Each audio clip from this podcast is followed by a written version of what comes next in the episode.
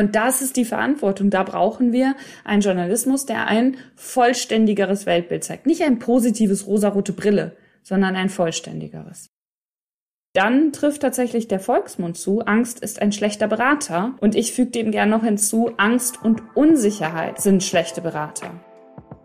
Die dritte Person, und jetzt wird's ein bisschen persönlich, ist mein Papa. Weil der tatsächlich mit einer nach wie vor im Alter von 70 Jahren kindlichen Neugier auf die Welt guckt, die ich sehr beispielhaft finde. Menschen und Marken, die in keine Schublade passen. Inspiration für Leben und Karriere. Das ist der Andersmacher Podcast mit Wirtschaftswissenschaftler, Model und Berater Dr. Aaron Brückner.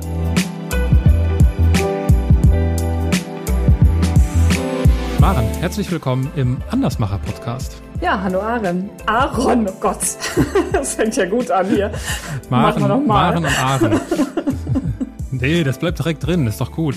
Das ist, das ist das echte Leben. Maren, du hast, äh, du, du hast 2019 das Buch Schluss mit dem täglichen Weltuntergang geschrieben, als mir äh, Anna Kaiser davon erzählt hat. Anna Kaiser ist in Folge, das wollen wir natürlich nicht vorenthalten, in Folge 179 erschienen. Anders machen ist meine Natur, so heißt die Folge. Und äh, da wusste ich sofort, das ist wichtig für mich. Das will ich mir unbedingt äh, durchlesen. Ich möchte unbedingt mit der Person sprechen, die dieses Buch geschrieben hat. Und du zeigst in diesem Buch, wie die Informationsflut unserem Gehirn schadet, weil die Berichterstattung eher negativ geprägt ist. Und nochmal, das war 2019, dann kam ja Corona. Äh, und, die, und die Medien haben ja in der Corona-Zeit gemacht, das, was die Medien so machen. Äh, wie steht es denn jetzt so aktuell um unseren Weltuntergang? Ja, also für den Weltuntergang ganz gut, ne? Also äh, im Sinne von der hat Hochkonjunktur ähm, und wird uns quasi weiterhin täglich vorgeführt auf allen Kanälen. Und das ist natürlich ein Problem, weil A, rein logisch geht das ja nicht. Wenn die Welt untergeht, geht das genau einmal, würde ich sagen. Und äh, die etwas ernsthaftere, ernsthaftere Antwort auf die Frage ist natürlich, was macht das mit uns? Und da gucke ich natürlich dann als Neurowissenschaftlerin vor allem drauf und frage mich, was macht das mit unserem Gehirn? Und auf der einen Seite können wir erstmal sagen, rein faktisch, wie du auch schon gesagt hast, haben wir fast alle ein zu negatives Weltbild. Das ist auch ganz gut untersucht. Ich mache das bei Veranstaltungen immer so, dass ich so ein paar Fragen von dem sogenannten Ignoranztest von Hans Rosling durchführe. Ich sage das natürlich erst am Ende, dass das der Ignoranztest ist und nenne das einen kleinen Wissensquiz. Und da werden dann so Dinge abgefragt, zum Beispiel, wie viele Menschen weltweit lesen und schreiben können. Also so langfristige, in den meisten Fällen tatsächlich positive Entwicklung. Und die Tatsache, dass wir im Schnitt ein viel zu negatives Weltbild haben, offenbart sich da dann auch. Und zwar egal, wo ich bin. Und ich mache das jetzt seit mittlerweile, ich glaube, fast sieben Jahren, diesen Test. Und ich habe noch keine, keine Zuschauer, Zuhörer erlebt, wo die Antworten eher dahin tendiert haben, dass es richtig war. Also es war immer zu negativ, manchmal sehr negativ, in jedem Fall negativer, als die Realität tatsächlich ist könnte man ja sagen, ja gut, ist nicht weiter schlimm, ne? Laufen wir halt alle mit ein bisschen zu negativen Weltbild durch die Welt. Vielleicht hilft das ja gerade dann, dass wir aktiv werden, um Dinge zu ändern. Und da kommt dann aber eben die Psychologie und damit natürlich auch das Gehirn nochmal mehr zum Einsatz, beziehungsweise meine Sicht da drauf zu gucken. Und da wissen wir eben aus sämtlichen Untersuchungen, dass diese Negativität, die ja häufig dann eben auch mit Angst und Unsicherheit einhergeht, das, was wir seit Corona auch nochmal auf ganz anderen Ebenen kennengelernt haben, dass uns das auf kurz oder lang handlungsunfähig macht, weil es uns in einen Zustand der, wie es in der Psychologie heißt, erlernten Hilflosigkeit versetzen kann. Weil wir, wenn wir immer wieder, also ganz kurz runtergebrochen, gesagt und gezeigt bekommen, wir können sowieso nichts ändern, wir dann tatsächlich lernen, ja, wir können nichts ändern, auch wenn das vielleicht faktisch gar nicht der Fall ist. Also wie schnell das geht, wissen wir zum Beispiel aus Untersuchungen mit Schülern, die einfach nur ein paar Minuten lang Aufgaben bekommen, die nicht lösbar sind, also die einfach wirklich keine Lösung haben und dann wieder Aufgaben, die ihrem Alters Alter entsprechen und ihrer Leistungsfähigkeit gewählt sind, dann hören die auf, diese Aufgaben auch nur anzufangen zu lösen, weil sie vorher gelernt haben, ich kann das nicht. Ja, also ähm, ich stehe heute vor der Herausforderung, die durchaus sehr unterschiedlichen und vielfältigen Themen, mit denen du dich beschäftigst, hier irgendwie in ein Gespräch zu packen. Und dazu gehören halt unter, unter anderem die die äh, die zwei Bücher über das über das über dein letztes, dein aktuelles Buch sprechen wir natürlich auch noch. Ich möchte an dieser Stelle ausdrücklich äh, das Buch Schluss mit dem täglichen Weltuntergang empfehlen. Ich ich finde ein Buch, das jeder gelesen haben muss. Und ich finde, das ist durchaus ein großes Kompliment. Was, Vielen Dank, äh, wollte ich gerade an dieser Stelle einmal kurz einschieben. Also es soll hier jetzt auch keine Schleichwerbung werden. Ne? Äh, nicht, dass ich jetzt nee, gleich... Nee, das ist einfach, ja. also das Buch, äh, finde ich, muss jeder gelesen haben. Und äh, ich werde mir Mühe geben, ähm, meine, äh, meine Haltung dazu und warum ich darauf komme, mit diesem Gespräch zu, zu untermauern. Bevor wir uns auf diese Reise begeben, der obligatorische Steckbrief, dein Name? Maren Urner. Dein Alter? Fast 37. Ich habe morgen Geburtstag. Oha, ich gratuliere noch nicht. Deine Heimat? Meine Heimat ist ein Dorf, das heißt Hiddenhausen. Ähm, also das heißt wirklich so, ist kein Witz, ähm, weil wenn man überlegt, dass Hidden ja auf Englisch, also ich habe ja lange auch in England gelebt, versteckt heißt, also so bin ich aufgewachsen, ähm, sehr versteckt ähm, in einem kleinen Dorf in Ostwestfalen-Lippe. Deine Geschwister? Ein älterer Bruder, Philipp, dreieinhalb Jahre älter. Dein Vorbild? Finde ich total schwierig, ähm, weil es mehrere Menschen sind, die mich inspirieren. Also ich habe nicht so dieses klassische, oh, da gucke ich hoch zu, also weder so ein Gandhi noch irgendwie ein, ein, Schriftsteller oder eine Frau, die, weiß ich nicht, besonders erfolgreich in der Wissenschaft war oder sonst was. Ich war aber auch nie der Typ, der sich irgendwie Poster von Menschen oder so aufgehangen hat. Also wenn überhaupt, dann hangen dann hingen da eine Zeit lang mal Pferde. Aber ähm, ansonsten, ja, und jetzt ein Pferd als Vorbild ist auch komisch. Also es sind, ums ums ernsthaft zurückzuholen, ähm, es sind tatsächlich verschiedene Menschen und verschiedene Menschen, die mich wirklich sehr inspirieren, nach wie vor inspirieren, anregen und mich auch immer wieder herausfordern. Und da kommen glücklicherweise immer wieder neue Menschen dazu und dafür bin ich sehr dankbar. Stellen wir uns vor, du sitzt abends an einer Hotelbar. Was würdest du trinken? Ja, wahrscheinlich ein Wasser oder ein Tee. ich bin da super langweilig und habe schon für den einen oder anderen Lacher gesorgt, weil ich in den unmöglichsten Situationen, wirklich unmöglichsten äh, Tee bestellt hatte. Ich hatte gerade wieder die Premiere von einem Freund von mir, der Kabarettist ist. Und ähm, ich habe einen Tee bestellt. Die haben mich so schräg angeguckt. Aber gut, ich bin ja die Frau für die anderen Perspektiven und äh, das lebe ich auch an der Hotelbar. Tee. Stellen wir uns vor, ich säße auch zufällig an dieser Bar. Würde wahrscheinlich keinen Tee, obwohl ich auch häufig Ingwer-Tee trinke. Äh, vielleicht trinken wir beide einen Tee. Wir trinken beide einen Tee, kommen ins Gespräch, unterhalten uns über Vorbilder und ob Pferde nun ein Vorbild sein können oder nicht. äh, und dann würde ich dich mit Sicherheit irgendwann fragen, Hittenhausen, das klingt ja mega faszinierend. Äh, was machst du denn so beruflich? Ja, dann würde ich einen tiefen Seufzer nehmen und sagen, ich kann das mittlerweile gar nicht mehr sagen was mein Beruf und nicht mein Beruf ist, oder also ohne da jetzt direkt philosophisch werden zu wollen, aber das, was mich umtreibt, was mich beschäftigt, sind eigentlich so drei Säulen mittlerweile. Und das verändert sich natürlich auch. Aber aktuell, also wenn, wenn das sehr zeitnah wäre, ja, unser, unser ähm, Treffen, unser imaginäres Treffen an dieser Hotelbar, dann würde ich sagen, das sind so drei Säulen. Und die eine Säule ist meine Professorenschaft, Professorin, wie auch immer, Tätigkeit an der Hochschule in Köln ähm, für Medienpsychologie, also Professor für Medienpsychologie, wo ich auf der einen Seite natürlich in der Lehre tätig bin, aber eben auch versuche, so, so weit möglich so ein bisschen noch zu forschen. Dann die andere Säule ist das Schreiben. Die Bücher hast du schon erwähnt. Ich schreibe eine monatliche Kolumne bei der Frankfurter Rundschau seit mittlerweile über einem Jahr, was mir große Freude macht und ab und zu mal so Gastbeiträge. Vorher, da kommen wir ja noch drauf zu sprechen, bei Perspective Daily eben auch noch mehr. Ähm, das heißt alles von Kolumne bis Buch quasi.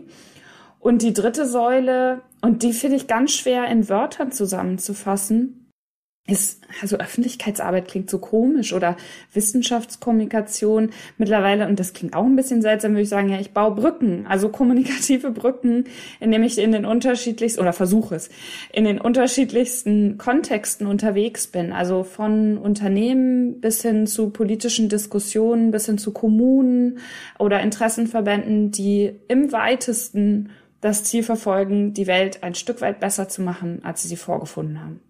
Und da versuche ich bald zu helfen. Wenn ich äh, wenn ich deine beste Schulfreundin oder deinen besten Schulfreund damals gefragt hätte, so kurz vorm Abi, Mensch, hier die Maren, was wird aus der mal werden? Was hätten die mir gesagt? Meine beste Schulfreundin ist immer noch meine beste Freundin. Davon ist das gar nicht. Ich habe hier neben mir, also auf meinem Schreibtisch steht ein Foto von uns beiden, wie wir auf Pferden sitzen. Äh, keine Überraschung jetzt, ne? Ähm, also die hätten die, boah, ist total schwierig. Ähm, ich glaube, von Abfalltechnikerin bis Professorin hätte alles dabei sein können. Warum die Abfalltechnikerin? Weil ich tatsächlich in der zehnten Klasse, als wir Referate halten sollten über mögliche, mögliche Berufsfelder, habe ich gesagt, ich mache kein Abi, ich möchte was Sinnvolles machen. Müll fällt immer an, also mache ich Abfalltechnik. Und dann habe ich das Arbeitsamt angeschrieben und habe da, da gibt's diese Broschüren dann, ne, diese Infobroschüren, die waren so orange-weiß, ich weiß das noch ganz genau. Und dann habe ich die für Journalismus bestellt und die für Abfalltechnik und habe dann vor der ganzen äh, versammelten Klasse ein Referat über Abfalltechnik gehalten. Und dann haben ein paar Menschen um mich herum Angst gekriegt, dass ich das wirklich durchziehe und kein Abi mache. Aber niemand hat mich auch, also die haben gesagt, so, wenn das das ist, was du machen möchtest, also inklusive meiner Eltern, dann mach das. Ne? Und dann habe ich doch Abi gemacht, habe studiert und so weiter und so fort. Aber ähm, ich denke, das ist so die Spannbreite, die es aufzeigt, was mich irgendwie umtreibt, antreibt und auch beschäftigt. Und dass die, ähm, ja, vielleicht großen Dinge häufig im Kleinen liegen, ohne jetzt zu äh, philosophisch direkt werden zu wollen. Aber Müll ist halt immer ein Thema, was uns alle betrifft. Und da gucke ich halt immer so ein bisschen nach, um es mal pragmatisch auszudrücken wo liegt eigentlich der größte Impact? Also es, es, gibt kein wirklich schönes deutsches Wort dafür. Also ich will jetzt nicht direkt hier mit den Anglizismen um mich werfen, aber so die Wirkung. Ne? Also wie kann ich mit den Ressourcen, die ich habe, als Person, als Mensch, mit, mit Menschen äh, im Kontakt stehend, die möglichst gut nutzen, um was daraus zu machen. Mhm. Vielleicht hätte sie das so nicht ganz formuliert, aber vielleicht so ähnlich. Du hast schon den Journalismus angesprochen. Das ist ja dann die Richtung, die du eingeschlagen hast. Wonach hast du gesucht im Journalismus? Ähm, zu vermitteln, zu kommunizieren. Und ich bin dann tatsächlich auch äh, das erste Praktikum, also es war so zeitgleich ähm, wahrscheinlich, als diese Broschüren dann auf meinem Schreibtisch lagen, habe ich dann überlegt, okay, wo gehe ich jetzt hin? Habe wirklich überlegt, ob ich, ähm, also es gibt in Hittenhausen tatsächlich so ein Abfallunternehmen, das heißt Berg, äh, wie der Berg. Und äh, ich bin dann aber zur Lokalzeitung gegangen. Also ich bin dann zur neuen Westfälischen gegangen in Bünde, wo meine Schule ist oder da war und jetzt auch noch da ist natürlich und habe dann angefangen über die Kaninchenzüchter, Taubenvereine, Schützenverein, aber auch Kleinkunst und äh, politische Treffen zu schreiben und zu fotografieren. Also wirklich noch so das Klassische mit Notizblock und äh, erster eigener analoger Kamera dann vom gesparten Geld der ersten Artikel und habe gemerkt, dass ich das, dass, dass, dass mir das liegt. Also a, dass mir Spaß macht und dass ich das auch ganz gut kann. Und ähm, habe das dann weiterverfolgt, also habe als freie Mitarbeiterin dann auch während des Studiums weiter für die Zeitung gearbeitet, habe aber den wohl wichtigsten Ratschlag schon während dieses ersten Praktikums im Alter von 15 Jahren bekommen von einer Volontärin. Also das sind ja so die ähm, dieses seltsame deutsche System, äh, also es gibt es, soweit ich weiß, in keinem anderen Land dass Journalistinnen und Journalisten ähm, so eine Berufsausbildung machen können, die nennt sich Volontariat. Und die hat gesagt, wenn du wirklich schreiben willst oder wenn du irgendwas mit Journalismus wirklich machen willst, studier auf jeden Fall was anderes. Und ich bin ja, also zum Thema Menschen, die mich inspirieren, ne, wahrscheinlich, ich weiß noch nicht mal mehr, also Namen kann ich mir wirklich nicht gut merken, ich weiß noch nicht mal mehr ihren Namen, aber ich weiß genau, wie sie aussieht und ich weiß, wie wir das Gespräch geführt haben. Und ich ihr bis zum heutigen Tage und wahrscheinlich bis zum Ende meines Lebens, ohne das jetzt zu groß klingen lassen zu wollen, einfach dankbar bin, weil ich habe dann eben äh, Kognitionswissenschaften und Neurowissenschaften studiert, da kommen wir sicherlich gleich noch zu und das war eine der wichtigsten Entscheidungen meines Lebens. Wenn wir kurz bei dem Journalismus bleiben, äh, ist ja schon, also wir haben es ja auch schon kurz erwähnt, dieser negative Journalismus, Beste Beispiel ist ja, äh, keine Ahnung, 99,9 Prozent der Flugzeuge landen sicher und das, was abstürzt, wird rauf und runter in den Medien behandelt. Und ich glaube, jeder, der uns zuhört, äh, kennt diesen Moment. Man guckt irgendwie die Nachrichten, man liest irgendwo einen Artikel und man wird darüber informiert. Nee, noch nicht mal irgendwo ein Artikel, das hätte sogar aus meiner Sicht seine Berechtigung, sondern man guckt die Nachrichten. Ja, zwölf Minuten, vielleicht 13,5, wo es ja wirklich darum geht, zu konzentrieren. Was ist das Wesentliche? Was ist jetzt wirklich das Wichtige, das Relevante? Und dann erfahre ich, dass in Peru ein Busunglück ist, wo 33 Menschen bei gestorben sind. Und zwei Deutsche. Ja. Sonst würde ja wahrscheinlich nicht darüber berichtet werden in den deutschen. Es gibt aber ja. auch die Fälle, wo, und das jetzt bei allem Respekt und vor, bei aller Demut und mit, mit aller Demut vor äh, den, diesem Unglück, ja. es kommt selbst vor, wenn kein Deutscher dabei ist. Ja. Wo ich mir dann so denke, das ist jetzt also eine Nachricht, die ihr in zwölf Minuten Nachrichten packt, damit ich weiß, in Peru ist ein Bus verunglückt. Weil nach der Logik kannst du ja gar nicht aufhören, diese Nachrichten zu, weil es, sowas passiert ja rund um die Uhr ständig. So. Natürlich. Merkt man diesen Mechanismus, dass wir gerne über negative Dinge berichten, weil die wahrscheinlich auch sehr gut ankommen bei uns im Gehirn, darüber sprechen wir ja gleich wahrscheinlich noch. Merkt man das eigentlich auch schon so im Kleinen, also so beim Kaninchenzüchterverein um die Ecke? Absolut. Also das zieht sich komplett durch den journalistischen Alltag durch.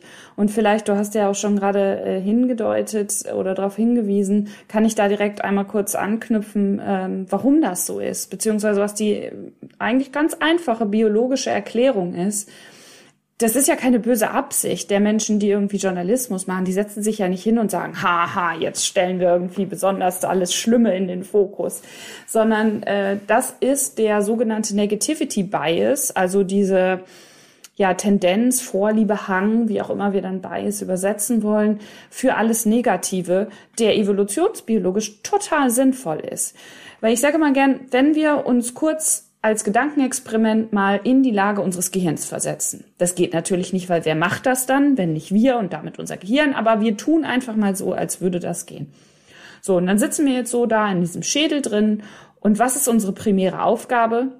Den Organismus, in dem wir drin stecken, am Leben zu halten.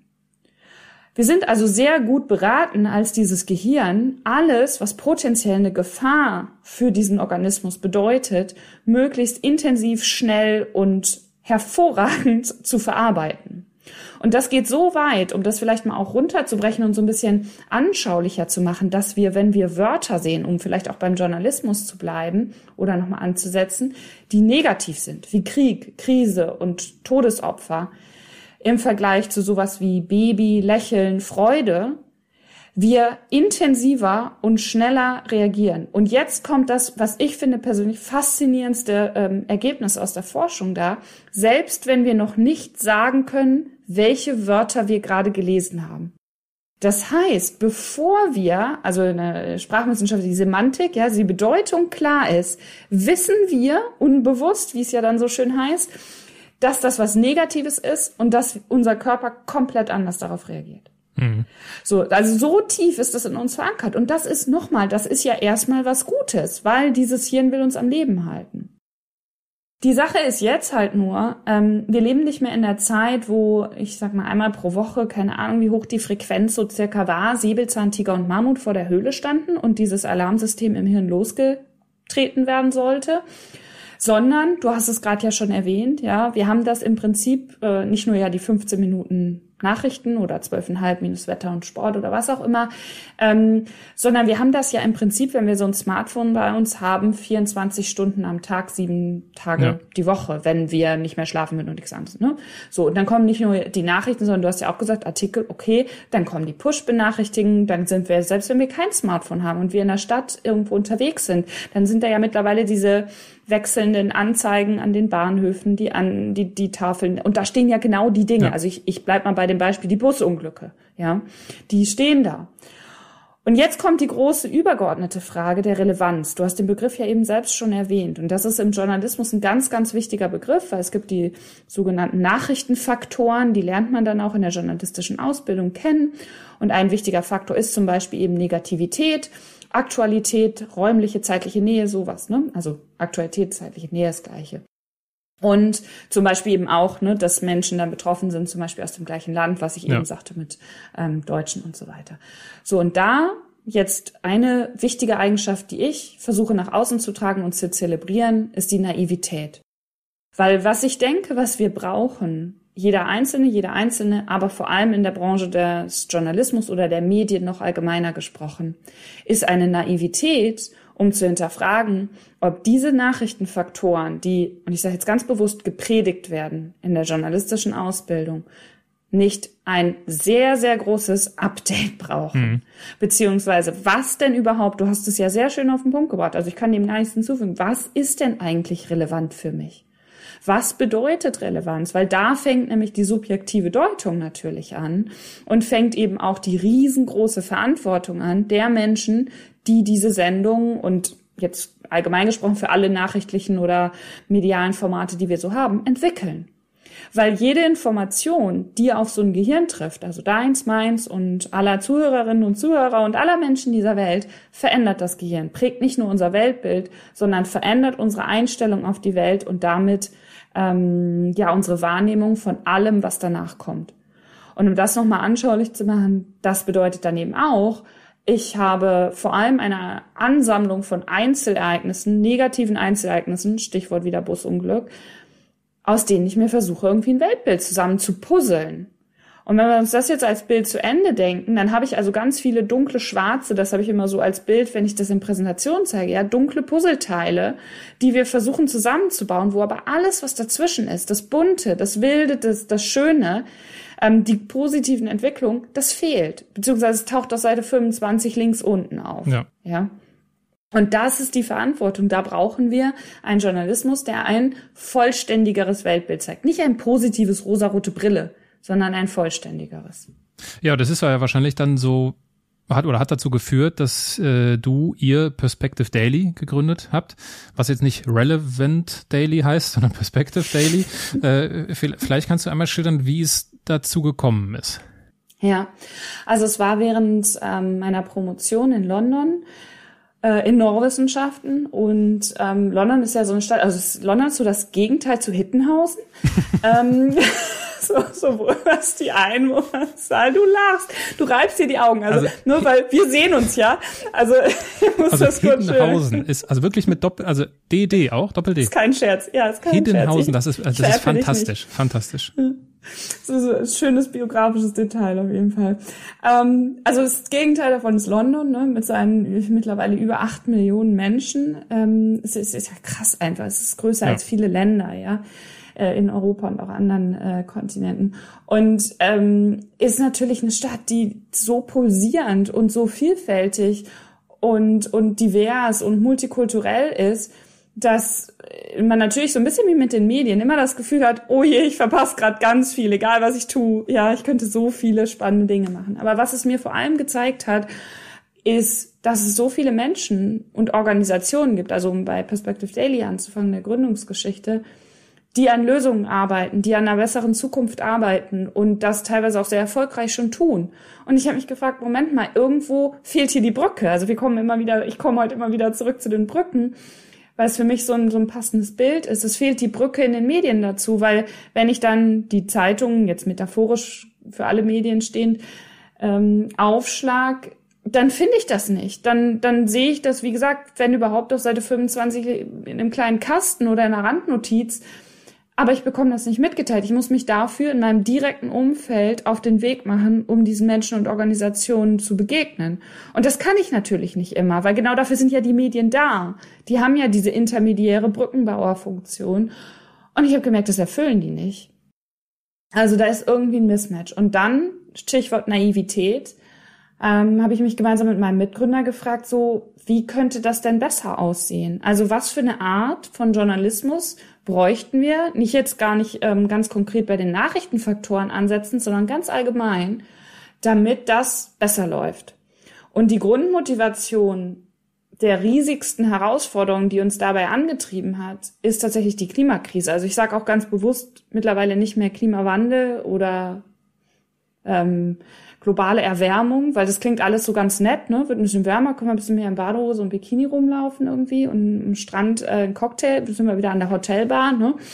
Ähm, Cocktail und am, Tee. Am Strand Tee trinken. Hm, Tee trinken. Tee soll ja, ne, wenn es heiß ist, soll man ja heißes trinken. Ich krieg das nicht hin, aber es soll ja irgendwie funktionieren. Ähm, das ist es halt nicht, sondern es ist halt die Klimakrise, beziehungsweise mittlerweile ähm, spreche ich häufig auch von der Klimakatastrophe und ähm, spätestens seit Juli haben ja auch viele Menschen in Deutschland das nochmal ganz anders ähm, hier erlebt durch die Überschwemmung und die Flutkatastrophe, die da in Rheinland-Pfalz, Nordrhein-Westfalen und Bayern ähm, vielen Menschen ähm, ja im wahrsten Sinne des Wortes das, das ähm, Dach über dem Kopf genommen hat. Und ähm, da haben wir gesagt, okay, das ist die große Herausforderung. Warum, jetzt wieder Stichwort Relevanz und der Bus, ja, warum taucht das Thema denn eigentlich nicht auf Seite 1 auf? Weil das ist doch relevant und das betrifft uns alle. Und mit alle meine ich jetzt nicht die Menschen in London, in Hittenhausen oder in Deutschland, sondern die Weltbevölkerung. Und da über die Lösung und die Ansätze zu sprechen, ähm, das, ist das, das ist die wichtigste Aufgabe, die wir haben, weil es einfach alle unsere Lebensbereiche betrifft. Egal, ob es um Ernährung geht, ob es Wohnen, Mobilität, Bildung, was auch immer betrifft. Und da sehe ich, um, um jetzt mal ganz kurz, und es soll jetzt nicht die Sündenbock-Suche oder Fingerzeig sein, aber da sehe ich das größte Versagen der Medien der letzten 40 Jahre mittlerweile, dieses Thema, das relevanteste Thema überhaupt, nicht den Raum gegeben haben, äh, gegeben zu haben, äh, den es benötigt hätte. Und jetzt können wir nur noch sehr, sehr schnell handeln oder müssen sehr, sehr schnell handeln, quasi so ein bisschen in so einem ja, Beschleunigungsmodus, wie in so einer Achterbahn, ja, wo der nächste Gang eingelegt werden muss. Und ähm, das hat viele Gründe und Ursachen. Allein darüber könnten wir jetzt zwei, drei Stunden sprechen. Aber das ist die Grundmotivation dahinter und dann vielleicht auch noch ein Satz schon mal zum Methodischen. Da dann eben anknüpfen an das, was ich ganz am Anfang oder ziemlich zu Anfang zur erlernten Hilflosigkeit gesagt habe, ne, dass wir gezeigt bekommen, wir können nichts ändern, wenn es beim negativen, bei der negativen Problembeschreibung bleibt. Da dann den sogenannten konstruktiven Journalismus zu praktizieren. Das klingt jetzt erstmal sehr sperrig, Manche, die sich vielleicht äh, philosophisch mit dem Konstruktivismus schon mal auseinandergesetzt haben, denken jetzt irgendwie an bestimmte Menschen, die dazu schlaue Bücher geschrieben haben.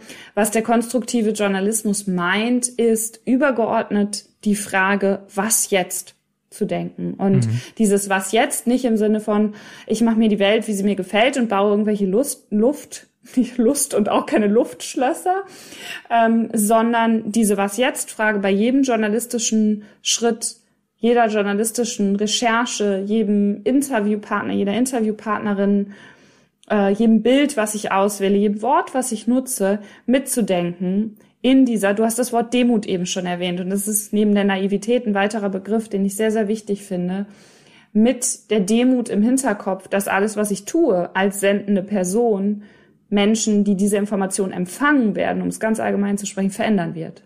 Mhm. Er streicht sich um den Mund und denkt nach. Ich übersetze mal. Das, das wird sowieso rausgeschnitten. Zu, zu, lange, zu lange Denkpausen werden rausgestrichen. Ähm, finde ich aber doof. Also ich finde, Denken ist auch zwischendurch wichtig. Viele Menschen reden zu viel und denken zu wenig. Aber gut. Ich, ich bleib bei dem Konstruktiven, weil es spricht mir sehr aus dem Herzen, dieses und jetzt. Das ist, für mich ist das äh, ein sehr unternehmerisches Denken. Also ja. jeder Unternehmer, jede Unternehmerin kennt das, irgendwas passiert und irgendwas ist immer und dann bringt es nichts, ah ja, das ist jetzt schlimm, sondern es ist immer die Frage, ja, was macht man jetzt? Was machen wir jetzt daraus? Was machen wir damit? Mit den Steinen, dir gibt's ja diesen schönen Spruch, ne, mit den Steinen, die dir in den Weg gelegt werden, sollst du irgendwas Schönes bauen. Und ähm, Kühlschrankspruch, aber häufig steckt da ja viel, viel Wahres ich sag, drin. Ich sag immer Teebeutelspruch, ja, Tee. genau. Ja, stimmt, das, das passt dann. Ich bin dir. ja beim Tee, ne? Ja, und äh, Vielleicht ist es nochmal wichtig, dass wir das hervorheben und ich weiß auch, dass das ein häufiges äh, Missverständnis dann ist. Und das hast du eben auch schon kurz erwähnt. Es ist, es geht nicht darum, hier optimistisch oder irgendwie alles positiv zu sehen. Ja, in jeder Krise steckt eine Chance, sondern mhm. konstruktiv heißt genau, ich glaube, du hast eben auch vollständig äh, äh, gesagt, sondern beide Seiten zu beleuchten. Es geht nicht um das naive Ausblenden der, der negativen Seite, sondern zu sagen, okay, so ist es. Es gibt diese zwei Seiten. Was machen wir jetzt damit? Und äh, wenn ich ich glaube, eine der zentralen Sätze, wenn ich das zitieren darf an der Stelle, ich weiß nicht mehr, wer es gesagt hat, das Reden über Probleme schafft Probleme und das Reden über Lösungen schafft Lösungen. Steve DeShazer, ja, mein ultimativer Teebeutelspruch. Also den, den, das ist tatsächlich der, nee, also ganz ernst gemeint, das ist tatsächlich das Zitat, was mein Leben äh, seit den letzten Jahren, mittlerweile fast ein Jahrzehnt, maßgeblich mit beeinflusst hat und ich mir wirklich jeden Tag versuche, diesen Spruch äh, oder diese Aussage, es klingt vielleicht ein bisschen besser, diese Aussage immer wieder bewusst zu machen, weil es ist ja nicht so, dass ich jetzt irgendwie, hey, immer mit so einem Lösungsgrinsen durch die Welt laufe und das immer einfach ist, da kommen wir vielleicht gleich noch zu, aber das ist wirklich eine fundamental andere Denkweise, genau wie die konstruktive Arbeitsweise im Journalismus. Und das habe ich dann gemerkt, dann kommen wir dann wahrscheinlich ja auch noch zu, dass das eben nicht nur eine Herausforderung und eine Problematik im Journalismus ist, dieses lösungsorientierte und konstruktive Denken zu praktizieren, sondern in allen gesellschaftlichen Bereichen mhm. und auch in allen individuellen Bereichen. Du hast gerade Unternehmertum schon angesprochen und ich war ja dann auch als Gründerin, Mitgründerin von Perspective Daily drei Jahre lang eben Mitgeschäftsführerin und Unternehmerin und war vor jeden Tag vor ganz, ganz viele neue Aufgaben gestellt. Da musste ich immer was jetzt, ja, fragen und ja. beantworten. Ähm, sondern es fängt beim Individuellen an. Ja, also wenn ich morgens aufstehe, kann ich mir halt überlegen, was jetzt. Also, und das ist die große Chance, vielleicht nochmal kurz die Brücke zum Gehirn schlagend. Das ist die Chance beziehungsweise die Möglichkeit, die wir alle jeden Morgen haben. Also ich kann mir überlegen, welche Einstellung ich habe. Hm. Ich kann halt mit der Einstellung aufstehen. Es ist so ein bisschen der Klassiker Glas halb voll oder halb leer. Aber es geht noch darüber hinaus, weil ich mir überlegen kann, eine bestimmte Grundhaltung mitzunehmen. Und egal was kommt und egal wie miese Pretrich mir Menschen über den Weg laufen werden, zu sagen, nö, ich sag was jetzt und alle anderen sind mir an der Stelle egal und auch alle anderen Informationen. Und das mag jetzt sehr, und das sage ich ganz bewusst, weil es mag sehr hart klingen. Du hast eben das schon das Weglassen ja kurz angesprochen, weil das so einer der häufigen Vorwürfe ist. Also wir haben am Anfang bei Perspective Daily einmal Bullshit-Bingo gespielt, wenn wir das Konzept vorgestellt haben, weil immer die gleichen Fragen kamen. So, und eine ist natürlich dieses, ja, wir blenden es aus, ja. Äh, Quatsch mit Soße, würde ich fast sagen. Ähm, wir blenden immer aus. Der Tag hat 24 Stunden, hatten wir eben schon. Ja, wie viel Zeit davon verbringt eine durchschnittliche Person, durchschnittlich jetzt nicht im Sinne von lapidar gesagt, sondern wenn wir Durchschnittswerte der Mediennutzung anschauen, in Deutschland oder Europa oder wie auch immer, Menschen, die irgendwie arbeiten, vielleicht Sport machen, eine Familie haben, äh, ein Haustier haben, schlafen, essen und ein bisschen Freizeit. Mit Medien. Das ist nicht viel. Mhm. So, und da natürlich treffen wir dann eine Auswahl, gerade in Zeiten, wo wir potenziell ja 24 Stunden am Tag sehen, hören, schauen könnten und niemals fertig wären. Ja, das ist ja auch eine Thematik, die ich in dem ersten Buch mit anspreche. Früher also früher, noch gar nicht lange her, ja, da gab es nachts noch ein Standbild im Fernsehen, also in meiner, ja. deiner Kindheit wahrscheinlich auch, ne? Äh, also da gab es dann dieses, dieses wunderbare äh, Farbenmuster, ja, oder die Zeitung war halt zumindest durchgeblättert oder die Nachrichten zur vollen Stunde oder ne, die Nachrichtensendung und dann war es auch gut, dann war man erstmal fertig. So, das ist ja vorbei. Das heißt, dieses Auswählen haben wir auch da schon getan, aber tun wir jetzt noch viel mehr. Die Frage ist einfach nur, machen wir es bewusst? Mhm überlegen wir uns, was wir wirklich an Informationen, an Medien konsumieren wollen. Und ich sage ganz bewusst konsumieren, weil es ist eine Art von Konsum, ähnlich wie mit Essen und anderen Dingen auch. Das ist gar nicht negativ gemeint. Weil Konsum ja auch immer so ein bisschen, ne, so Konsumkritik und so. Ähm, und da sage ich einfach, da haben wir noch als Gesellschaft, als Individuen riesigen Aufholbedarf, ich spreche da auch immer gern von der Medienhygiene, ähm, weil wir Hygiene, also gerade bei Ernährung und so, da gibt es schon viele Menschen und, und tolle Aktionen und was auch immer. Ähm, und Individuen machen sich große Gedanken darüber, was sie äh, jetzt äh, zu sich nehmen und was nicht. Aber das sensibelste Organ, unser Gehirn, da eine bessere Hygiene zu erlernen und zu betreiben, das halte ich für eine der zentralen Aufgaben, weil es eben sowohl auf individueller als auch dann der großen Ganzen bis hin zur politischen Ebene so wichtig ist, wie wir auf die Welt schauen. Mhm. Ja, wie wir auf die Welt schauen, da ist mir beim Lesen, ist mir, äh, musste ich an äh, Martin Luther King denken. I have a dream, hat er ja gesagt. Und er hat ja nicht gesagt, this sucks und hat dann seine und hat dann seine Rede gehalten. Äh, würdest du würdest du sagen, dass äh, der heutige Martin Luther King mit This Sucks mehr Klicks, Klicks bekommen würde als mit I Have a Dream? Sehr wahrscheinlich ja. Und da sind wir genau bei dem Punkt ich, des Bewusstmachens, also perfekte Überleitung ähm, zu der oder nochmal Rückwendung auch zu dem Negativitätsbias und Überleitung zu diesem, was ich eben am Ende gesagt habe, in dem wir können es uns nur bewusst machen. Es gibt schnelle Reaktionen, also kann man das äh, Thinking Fast, Thinking Slow, ne? schnelle Reaktionen in unserem Gehirn, ähm, wie zum Beispiel diesen Negativitätsbias, dass wir automatisch alles Negative schneller verarbeiten, eher da draufklicken. Ich auch da wieder vielleicht der Vergleich zur Ernährung, weil da kennen wir es schon sehr viel besser oder machen uns sehr viel mehr Gedanken drüber, ja. Was ist das, was unser Gehirn am, am meisten verlangt?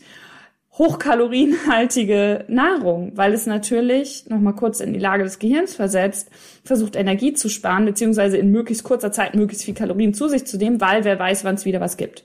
So, also steinzeitmäßig gedacht. Jetzt leben wir aber zumindest hierzulande in einer Umgebung, wo an jeder Ecke, ja, wortwörtlich, das hochkalorienhaltige Essen äh, quasi winkt Ein bisschen wie die negativen Schlagzeilen, die sagen, klick mich, potenzielle Gefahr, der Burger und die Muffins schreien, iss mich. Ja. Mhm. Und ich finde, es ist einfach ein wunderbarer Vergleich, weil es so ähm, sehr viel präsenter ist, ja, weil wir eben über Ernährung schon sehr viel mehr diskutieren als über diese äh, Medien- oder Informationshygiene. Und das ist, ist der gleiche Mechanismus in unserem Gehirn oder oder ne, auch dieser Überlebenstrieb, so nochmal unterschiedliche Mechanismen, aber natürlich dieser Wunsch, das System den Körper am Leben zu halten. So, das ist also die kurzfristige Reaktion. Ähnlich wie wenn wir im Wald spazieren gehen und da liegt ein Stock und wir sehen ganz kurz die Schlange. Und dann merken wir, ach, das ist ja nur ein Stock. Und dafür, für das Ach ist ja nur ein Stock oder warte mal, will ich jetzt wirklich da draufklicken? Oder möchte ich jetzt wirklich diesen Burger und die drei Muffins essen? Dafür haben wir eben auch die noch relativ neuen Gehirnregionen, also die sind erst so 300.000 Jahre alt, die anderen so äh, mehrere Millionen Jahre alt, den sogenannten, einfach den sogenannten präfrontalen Kortex, also das, was direkt hinter der Stirn sitzt. Und das ist das, was bei keinem anderen Lebewesen, keiner anderen Spezies auf diesem Planeten so stark und auch größenmäßig im Verhältnis so gut ausgeprägt ist wie beim Menschen. Und das ist das, was uns erlaubt zu planen, sich Dinge vorzustellen, rational, also abwägend, wenn man das genau bedeuten mag, also zielorientiert zu handeln, ja und eben alles sogenannte äh, höhere, also die sogenannten höheren kognitiven Fähigkeiten zu nutzen, von Problemlösen bis Planen bis irgendwie in die Zukunft planen, was jetzt über, ich sag mal, Vögel und Eichhörnchen, die Nüsse verstecken, hinausgeht. Weil die können ja auch ein Stück weit in die Zukunft planen, ne? aber ja. ich meine jetzt eher so die Richtung Bausparvertrag oder auf den Mond fliegen oder solche Dinge. Oder auch, wie sehe ich in 20 Jahren in Badehose aus, ja? Es stellt sich auch kein Affe vor. Ähm, und das ist das, was wir halt mehr nutzen müssen. Und dafür, und jetzt schließt sich der Kreis, brauchen wir aber eine gewisse Gelassenheit, Ruhe und Besonnenheit und vor allem Sicherheit. Und das kriegen wir eben nicht hin, wenn wir in diesem Negativitätsding sind, weil dann trifft tatsächlich der Volksmund zu, Angst ist ein schlechter Berater. Und ich füge dem gern noch hinzu, Angst und Unsicherheit oder möchte ihm hinzufügen, sind schlechte Berater weil die eben in unserem Gehirn dafür sorgen, dass diese wunderbaren Regionen, die ich gerade äh, kurz beschrieben habe, präfrontaler Kortex in die Zukunft planen, schauend, langfristig handeln, blockiert sind. Wie mit so Sackgassenschildern, wenn wir in Angst und Unsicherheit sind und es ums schiere Überleben geht, ne, der Stock, die vermeintliche Schlange, der Burger, die negative Schlagzeile, dann können die nicht aktiv sein. Aber, ich habe da ein Aber. Schieß los. Und ich bin mir sehr sicher, dass viele, die uns zuhören, das kennen und ich kenne das, ich habe es schon häufig erlebt und ganz prägnant ist mir da meine Omi in Erinnerung, die sich hin und wieder darüber aufgeregt hat, wie teuer die Zeitung geworden ist und dass da alles ja nur noch, das kann man, was da alles drin steht und wie auch immer. Und dann haben wir gesagt, ja, dann bestell das doch einfach ab. Ganz einfach. Was hat sie dann gesagt? Und das ist mein Aber, stellvertretend für viele Menschen da draußen. Aber ich muss mich doch informieren. Absolut. Und ich würde deiner Oma und allen anderen Menschen, die, ähm, die so argumentieren, mehr als recht geben. Und das bringt mich genau zu dem Punkt zurück. Bitte überlegt euch doch, wie. Ja. Also genau das ist ja der präfrontale Kortex. Zu sagen, ja, natürlich. Also das ist das, das Letzte, wogegen ich argumentieren würde oder mit an letzter Stelle. Ich will es jetzt nicht ganz, ganz ultimativ ausdrücken. Superlative sind immer gefährlich. Ähm, also sehr weit hinten, äh, dass ich das argumentieren würde, beziehungsweise ich würde immer sagen, ja. Also Neugier, ne, Nachsicht und Demut hatte ich schon erwähnt. Neugier ist ein anderes Schlagwort, was mir ganz, ganz wichtig ist und nicht nur als Wort, sondern eben als Eigenschaft, als Fähigkeit, die zu praktizieren, weil genau die brauchen wir ja, wenn wir konstruktiv und lösungsorientiert denken und handeln wollen und in die Zukunft schauen wollen, dann müssen wir informiert sein. Und dann müssen wir natürlich diese Neugier für Zusammenhänge in der Welt, für ähm, die Zukunft, für das Was jetzt, schon im Kindesalter haben wir das alle. Wir trainieren das teilweise nochmal ein anderer Themenblock hier über Bildung ab, aber da können andere Menschen besser drüber reden als ich. Ähm, dahingehend natürlich dann zu sagen, wie möchte ich mich denn informieren, damit ich, und da bleibe ich wieder, komme ich wieder zu deinem Busbeispiel, ja, damit ich wirklich Zusammenhänge verstehe, damit ich ähm, ein vollständigeres, auch da nochmal den Begriff nehmen von vorhin, ein vollständigeres Bild der Welt bekomme, um entsprechend dann auch über eine bessere Zukunft nachdenken zu können. Das ist halt nicht das Busunglück. Also genau wie du sagst, ja. ne? Ich will das jetzt nicht despektierlich, so, ne, also dass hier irgendwie Tote oder sowas ähm, nee, kleingeredet genau, werden. Genau, also das hm? ist äh, äh, und meine Omi, äh, die vor ein paar Jahren verstorben ist, hat auch sehr viele gute Entscheidungen in ihrem Leben getroffen. Das soll auch nicht zu kurz kommen. Äh, ja. Aber das ist mir irgendwie hängen geblieben, wie sie das einmal gesagt hat. Also ich muss mich doch informieren. Ich habe dazu äh, von Denzel Washington, der hat in irgendeinem Interview mal gesagt, ich habe das jetzt mal hier frei ins Deutsche übersetzt, wenn du keine Zeitung liest, bist du nicht informiert. Und wenn du sie liest, bist du falsch informiert. Und in dem Zusammenhang, was ich unglaublich klug äh, formuliert finde, äh, in dem Zusammenhang würde ich gerne einen weiteren Begriff in unseren, in, unser, in unseren Kochtopf hier schmeißen. Das ist der Begriff der Objektivität. Weil ich will ja mich nicht nur informieren, ich will, ich habe ja auch den Anspruch, ja, die Wahrheit ist natürlich ein großes Wort, aber mich objektiv zu. Und deswegen gibt's gewisse Medien, denen vertraue ich mehr. Und ja, die machen das objektiv. Was sagt denn die Neurowissenschaftlerin zu dem Begriff Objektivität? Also einer der wichtigsten Artikel, ich sage jetzt nicht der wichtigste, ne, ich habe schon gesagt, Superlative vermeiden. Einer der wichtigsten Artikel, die ich gemeinsam mit meinem Mitgründer bei Perspective Daily geschrieben habe, hat die Überschrift, warum ich will es jetzt nicht falsch zitieren, warum Journalist, warum Objektivität eine Fata Morgana ist, so ähnlich. Ich ja. äh, kann ihn doch mal nachreichen, aber so in die Richtung. Das ist der, der Vorführeffekt. So, worum geht's? Ähm, Bullshit Bingo Teil 2, ja, also rosa-rote Brille war Teil 1, ne, Vorwurf an den konstruktiven Ansatz und äh, ausblenden ähm, und dann diese Objektivitätssache. Ja, aber dann ist das doch nicht objektiv und ist doch nicht Aufgabe der Journalisten, irgendwelche Lösungen zu entwickeln. Wir können nicht objektiv berichten. Punkt. Das ist die Kurzantwort.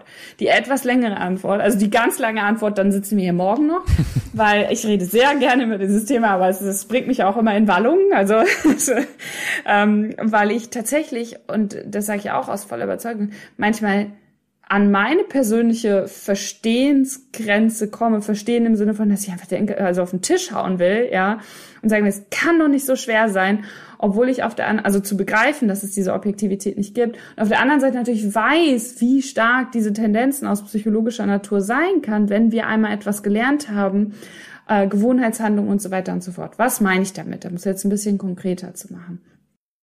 Es wird gelehrt, es steht in den äh, Rundfunkstaatsverträgen drin, ja, dass es eine objektive Vermittlung des Weltbildes geht und so weiter und so fort.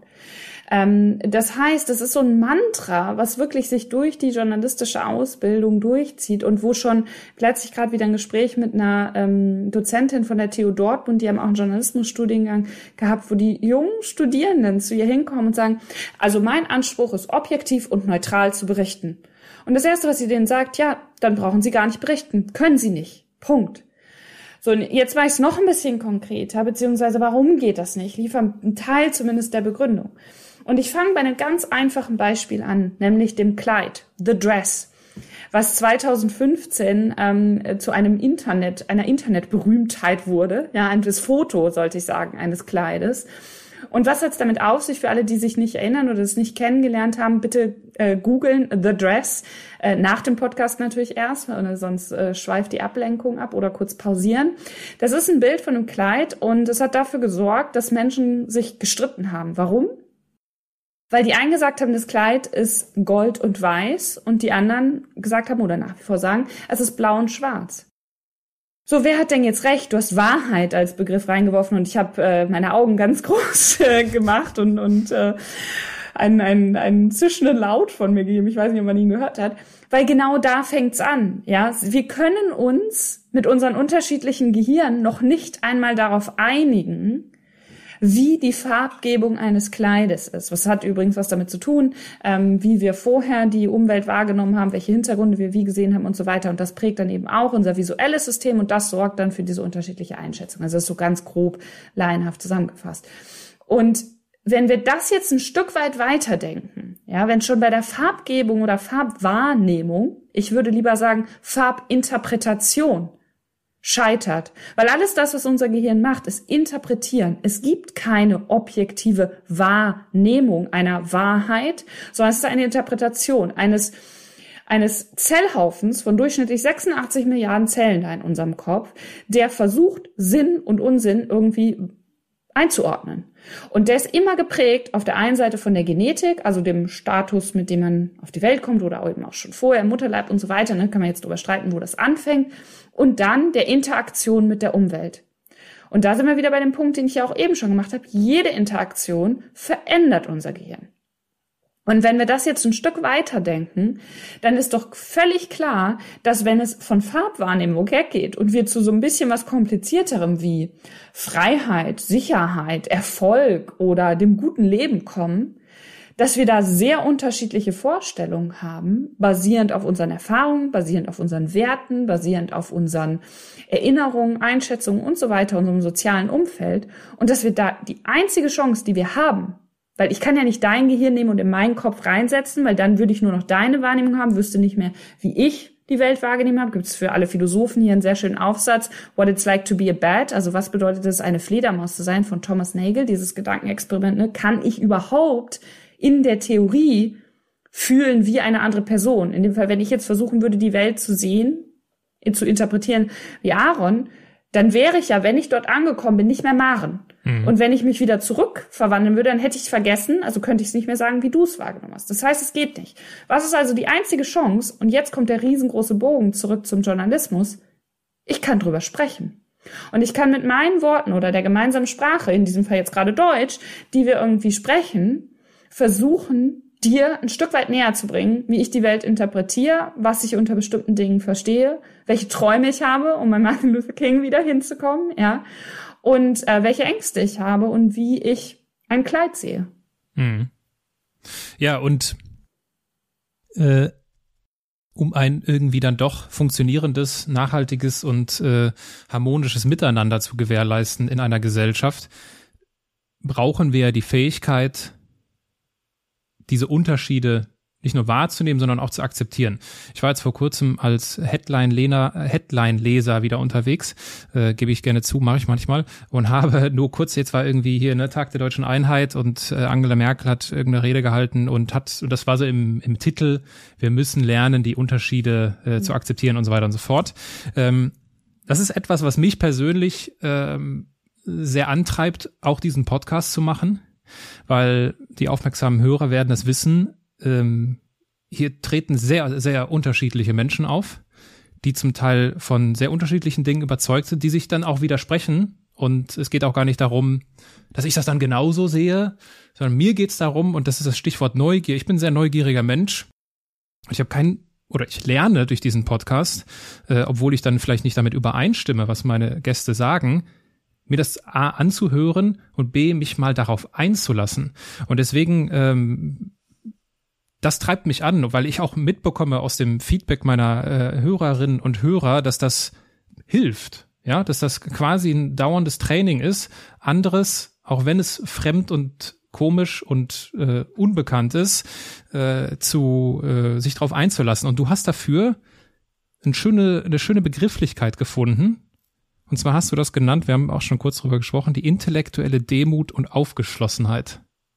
Und das, also besser kann man es nicht fassen als, das würde ich sogar sagen, das ist so das, was ich lerne durch diesen, also ich, ich jetzt, ich weiß nicht, wie das dann bei wie ihr Hörer das äh, formulieren. Das ist ein rein egoistisches Unterfangen. Aber, genau, also genau, das ist ja, für mich ja. persönlich, ich trainiere meine intellektuelle Demut und Aufgeschlossenheit, ja. indem ich mich mit Menschen unterhalte, wo ich auch sage, okay, ja, das, dem kann ich folgen, aber das sehe ich eigentlich ganz anders. Ne? Ja. Und ähm, jetzt ist es ja so, wie, wie ordnest du denn in diesem ganzen Getümmel an großen Begriffen so einen kritischen Geist ein? Also etwas zu hinterfragen und zu sagen, okay, ja, das, aber, aber das stimmt nicht. Und also seine Meinung auch zu ändern. Also dieses, dieser, ich glaube, du verstehst die Frage, wie ordnest du einen ja. kritischen Geist? Ja. Nein. ganz, ganz, ganz wichtig. Ähm, ich spreche da gerne dann vom noch einen weiteren Begriff oder in äh, zwei Wörter einzubringen, das sogenannte kritische Denken. Und im Prinzip haben wir da auch schon ganz viel drüber gesprochen, ohne dass der Begriff oder die Begrifflichkeit gefallen ist. Weil das kritische Denken beginnt für mich genau an dieser Stelle. Und wie du es auch gerade sehr schön beschrieben hast, in diesem Moment, was wir vorhin hatten, bei dem Hinterfragen, aber auch bei der Neugier, andere Positionen aufzunehmen. Aber natürlich, und das ist ja die große ich will nicht sagen Gefahr, aber das, das häufig Missverständnis, wenn ich dann sage, es gibt keine Objektivität. Ja, bedeutet das dann, alles ist möglich? Nein, natürlich nicht. Also Wissen, und jetzt kommt das kritische Denken und der kritische Geist. Das ist das wissenschaftliche Denken. Und das hat jetzt nichts mit Elfenbeinturm und intellektuellem Geschwafel zu tun, sondern die Idee von Wissenschaft ist nicht zu sagen, das ist alles möglich und ich kann jeden Gedanken denken und deshalb ist es jetzt möglich, ja, dass die Welt so ist oder sein wird oder was auch immer, sondern Wissenschaft geht noch einen Schritt weiter und sagt, was ist das Wahrscheinlichste von allen Möglichkeiten? Und das bedeutet eben alle Hinweise und Belege, die wir bisher gesammelt haben. Wissenschaft ist ja immer ein Prozess zu berücksichtigen, wenn es darum geht, bestimmte Fragen zu beantworten und vor allem allen voran natürlich auch die Was-Jetzt-Frage zu beantworten. Also Stich, Stichwort, wenn wir sagen, wie wollen wir in Zukunft bestimmte Dinge tun und machen, also das Was jetzt zum Beispiel von Bildung, ja, dann zu schauen, was wissen wir denn bisher darüber, wie Bildung in bestimmten Kontexten funktioniert, was für Daten, Studien und Erkenntnisse und Erfahrungswerte haben wir da und dann zu entscheiden, wie wir damit in Zukunft umgehen wollen. Und das ist ein, dieser falsch verstandene Skeptizismus, was ich gerade mit sehr, ich will nicht sagen Angst, aber schon einer gewissen Beunruhigung beobachte, also auch im Zuge der Corona-Pandemie natürlich und so weiter. Ne? Also manchmal wird da von Wissenschaftsleugnung gesprochen. Da sage ich gesprochen, da sage ich, das, das, also das ist ungefähr so wie dieser Begriff Klimawandelleugner. Ja, ich kann nicht was leugnen, was da ist. So, also klar kann ich das, aber es ist halt einfach, also es entbehrt sich jeder Logik. Ja, ähm, äh, also ich kann halt die Augen zumachen und so tun, als ob es nicht da sei, aber das ist halt, hier geht's nicht um eine Glaubensfrage. Und das ist der ganz, ganz wichtige Unterschied, weil du nach dem kritischen Geist gefragt hast. Ich kann mich entscheiden, ob ich an einen Gott oder irgendwas Übergeordnetes glaube oder nicht. Ich kann mich aber nicht entscheiden, ob ich an die Klimakrise glaube, ob ich daran glaube, dass die Erde eine Kugel ist oder äh, sowas. Ja, das ist Physik. Und das ist der fundamentale ähm, Unterschied zwischen, ich habe es gerade eben äh, angesprochen, diesem ähm, Pseudoskeptizismus, ja, wo dann gesagt wird, ja, aber Galileo hat ja auch angezweifelt und war der andere. Ja, er hat angezweifelt auf Basis der Erkenntnisse, was ich eben sagte, der Hinweise und Belege. Er hat halt alles berücksichtigt, was da war, im Gegensatz zu der zu dem Zeitpunkt gängigen Meinung. Er hat aber nicht gesagt, okay, es ist jetzt alles hier ne, verrückt und deshalb, äh, also im Sinne von, ich mache mal irgendwie Stichwort Pippi Langstrumpf wieder, ich mache mir die Welt, wie sie mir gefällt. Und wissenschaftlicher Skeptizismus ist total wichtig, kritischer Geist und so weiter. Nur so kann Wissenschaft ja funktionieren. Also immer wieder sich selbst zu hinterfragen, ohne einen kompletten Relativismus zuzulassen, wo alles möglich ist. Mhm. Das ist das, was viele dann als Gefahr sehen, wenn ich ihnen diesen, diesen Ankerpunkt des Objektiven nehme. Mhm dann gehen wir doch den Schritt weiter, wenn's, äh, wenn, wenn, wenn wir jetzt gerade vor allem auch in dieser Corona-Welt uns ja nach wie vor befinden. Äh, Stichwort Verschwörungstheorien. Ich weiß, du magst den Begriff Verschwörungstheorien nicht. Verschwörungserzählungen oder Geschichten. Das sind keine genau. Theorien. Ja. Verschwörungserzählungen und Verschwörungsgeschichten. Warum springen wir, warum springen wir darauf so stark an? Ist das dieser selbe, ist das derselbe Mechanismus wie beim Negativen? Ist äh, auch so ein Grundmechanismus vom Hirn, aber noch mal ein bisschen anderer Aspekt. Und zwar geht es dabei um das Gefühl von Kontrolle. Also ich habe ja eben schon als Unsicherheit ist ein schlechter Berater gesagt. Ähm, noch mal in unser Gehirn reinversetzt. Also wir hatten jetzt schon auf Negatives achten, um am Leben zu bleiben. Äh, möglichst Energie sparen, sowas wie dann äh, kalorienhaltiges Essen zu uns zu nehmen und was macht das Gehirn dann noch, um uns am Leben zu halten und dabei möglichst wenig Energie zu verbrauchen? Was ist so das Grundprinzip? Wir treffen Vorhersagen. So, wir treffen Vorhersagen darüber, was als nächstes passiert und was eine potenziell sinnvolle Verhaltensweise ist. Deshalb war die Corona-Pandemie so ein Schlag ins Gehirn quasi, ja, jeden Morgen, weil einfach unklar war, was passiert, ja, Maske auf, ab, was auch immer. Wir kennen sie alle, die, die, die ständigen Debatten, medial rauf und runter, aber natürlich auch in unseren Köpfen und warum wir dann häufig an so Tagen, die eigentlich vielleicht gar nicht physisch oder so mental gefühlt erstmal von außen betrachtet anstrengend waren, sie waren aber so anstrengend, weil unsere Vorhersagen die ganze Zeit ins Leere gelaufen sind. Also deshalb schließen wir Versicherungen ab, ne? weil wir das Gefühl von Sicherheit haben wollen. So, und natürlich noch stärker, was ist das, das Ultimatum oder das ultimative Gefühl von Sicherheit? Kontrolle. Was war der Brexit-Slogan? Take back control. Ja, mhm. wenn Menschen das Gefühl haben, die Kontrolle zu verlieren und nicht mehr Herr oder Herrin ähm, des eigenen Lebens oder oder vielleicht auch darüber hinausgehend der eigenen Umstände und so zu sein, dann ist das potenziell ein gefährlicher Moment. Und was suchen wir dann? Erklärungen, die uns wieder Sicherheit geben. Und die sind häufig einfach. Einfach im Sinne von, der ist schuld, die haben das und das geplant, die haben sich zusammen, ne? Und ich will jetzt hier gar nicht explizite Verschwörungsmythen oder Geschichten aufzählen. Wir kennen da alle unsere Beispiele. Ähm, oder also unsere im Sinne von, wir haben da alle schon mal Beispiel von gehört. Und das ist das, was es so attraktiv macht.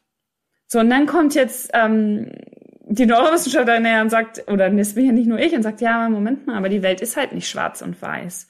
Die Welt ist nicht gut und böse. Du hast vorhin einmal ja auch schon gesagt, da wollte ich erst dazwischen gehen. Jetzt mache ich das an dieser Stelle, greif's nochmal auf. Es gibt nicht immer nur zwei Seiten.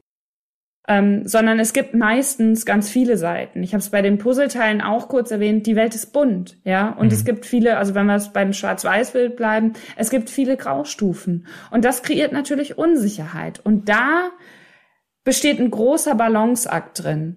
Zu sagen, auf der einen Seite, und jetzt kommen wieder verschiedene Aspekte, die wir heute schon angesprochen haben, zusammen, sich die Neugier auf dieses Ungewisse immer wieder wachzurufen und zu stimulieren. Und dafür brauchen wir auch gesellschaftliche Strukturen, die genau das belohnen und stimulieren. Egal, ob es um Bildung geht oder um ne, politische Debatten oder am Abendbrottisch im, im privaten, persönlichen und gleichzeitig aber natürlich einen Rahmen und eine Sicherheit zu schaffen, dass Menschen eben nicht morgens aufwachen und nicht wissen, wo oben und unten ist. Ja, also auch da haben wir zahlreiche Studien, zum Beispiel von ähm, Vergleichen von Armen, arm jetzt einfach gemessen anhand des, des der finanziellen Situation und weniger arm und reichen, also wie gesagt hier nur auf finanzielle Werte ähm, oder mittelbezogene ähm, Studien, wo wir einfach wissen, dass Armut Stress erzeugt, weil es eben diese Unsicherheit, ne, so ganz kurz zusammengefasst, diese Unsicherheit so maßlos äh, auf ein Niveau treibt teilweise, dass ja, wenn nicht klar ist, wo ich abends schlafe, wo ich meine Nahrung herbekomme und so weiter,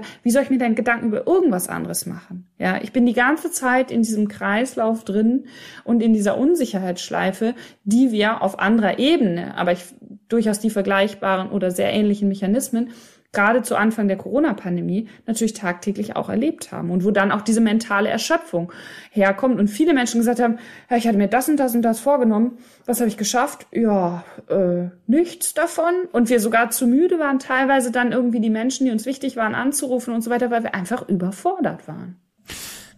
Ich meine, ich will jetzt hier keine keine keine Verschwörungsfolge draus machen. Will aber, will, aber, will aber trotzdem auf eine Sache noch hinweisen. Ich habe ja eben die intellektuelle Demut angesprochen. Und natürlich ist in der Menschheitsgeschichte schon häufig mal passiert, dass äh, wir schlauer geworden sind. Dass wir etwas gelernt haben, dass wir gemerkt haben, ach, das, was wir vor drei Tagen noch geglaubt haben, ist übrigens falsch. Und der Grundprozess ich mein, von Wissenschaft, ne? Genau. Das heißt, ja. diese diese intellektuelle Demut und diese Aufgeschlossenheit zu haben, bedeutet ja auch, nicht im, also nicht zu, ja, Verschwörungsmythen, ja, Verschwörungserzählungen, weil ich finde, auch da äh, sollten wir lernen zu sagen, okay, okay, ich höre mir, ich setze mich mal damit auseinander. Das ist etwas, was ich versuche aktiv, du hast eben bewusst zu machen. Ich höre mir manchmal ganz, mein, mein liebstes Beispiel ist immer die Mondlandung, ja. So, und es gibt eine Webseite, habe ich auch schon, ist, ist schon länger her, habe ich ja schon mal im Podcast erzählt. Äh, es gibt eine Webseite, 20 Gründe, warum wir nicht auf dem Mond waren. Die habe ich mir irgendwann mal angeguckt und habe mir gedacht, krass, wir waren gar nicht auf dem Mond. Dann habe ich gemerkt, es gibt aber auch eine Webseite, wo steht 20 Gründe, warum wir auf dem Mond waren. Und dann habe ich mir die angeguckt und gedacht, ach, ey, sag mal, wie konntest du so doof sein? Ist ja alles ganz klar. So, und manchmal versuche ich mich ganz bewusst diesen zwei Polen auszusetzen, um irgendwie da so meine, meine persönliche Wahrheit irgendwie zu finden. Aber das ist natürlich verdammt anstrengend. Ja. Außerdem kann ich das ja nicht bei jedem Thema machen. Richtig. Jetzt kommt nämlich ein ganz, also der letzte Satz war nochmal sehr wichtig, weil jetzt kommt ein weiterer wichtiger Punkt zu dem kritischen Geist, wie du es eben genannt hast, dazu. Und das ist die Expertise. Und das ist das, was ähm, ganz, ganz, ganz, ganz, ganz viele Ganzes, ähm, ganz ähm, wichtig ist, weil natürlich, also meine schiere Lebenszeit ja gar nicht ausreicht. Das ist ja das Tolle. Also du hast am Anfang gesagt, wir sind als Menschheit schon so weit gekommen. Ja, es kommt ja so viel Wissen, jeden Tag neue ja. Informationen, aber eben auch Wissen, Erkenntnisse, Weisheit, ja, teilweise auch dazu. Ähm, dass wir das natürlich, also egal ob es jetzt medial oder gesamt äh, historisch auf die Menschheit bezogen ähm, ist, das können wir ja gar nicht. So und jetzt kommt dieser Begriff der Expertise oder diese ähm, dieser sehr wichtige Aspekt der Experti Expertise so dazu, dass natürlich ich gar nicht die Möglichkeit habe, nehmen wir jetzt mal irgendein Thema, wo ich keine Ahnung von habe, Chemie, ja. Mir könnte da jeder oder viele Menschen ähm, sehr viel erzählen und ich könnte dann halt, so wie du es gerade beschrieben hast, ne, könnte mir das angucken, könnte mir das angucken und könnte irgendwie gucken, na, ist das jetzt irgendwie sinnvoll oder weniger sinnvoll.